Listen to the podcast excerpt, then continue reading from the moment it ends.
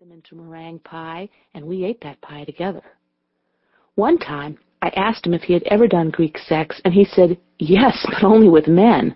Then I said, so if I'm the first woman you ever do it with, and you're the first man I do it with, we'll be Greek sex heterosexual virgins together. And he said, yes, oh yes.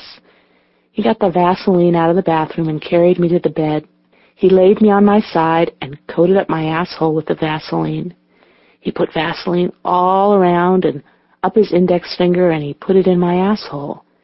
He started an in-out motion, and then he leaned over and teased the nipple of my breast with his tongue until I was so wet my juices rolled out of me onto the sheet.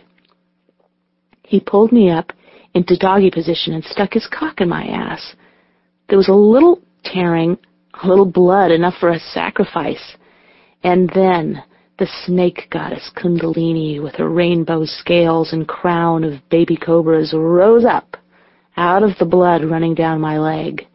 We danced before her as she flicked her fiery, forked tongue over our writhing limbs. The tree of life grew out of her single shining eye, filling Mike's bedroom with the rustling of karma leaves and the fragrance of lotus blossoms.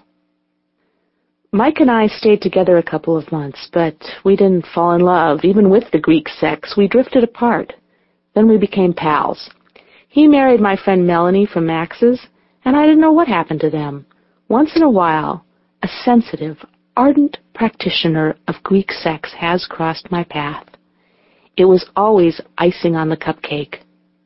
Now, because of HIV, no one wants to do Greek sex anymore, even with a condom. I guess that's for the best, but sometimes I lie awake after the man is sleeping. I put my hand between my legs, stroke my anus, and try to remember the face of the snake goddess with her bliss-filled, shining eye.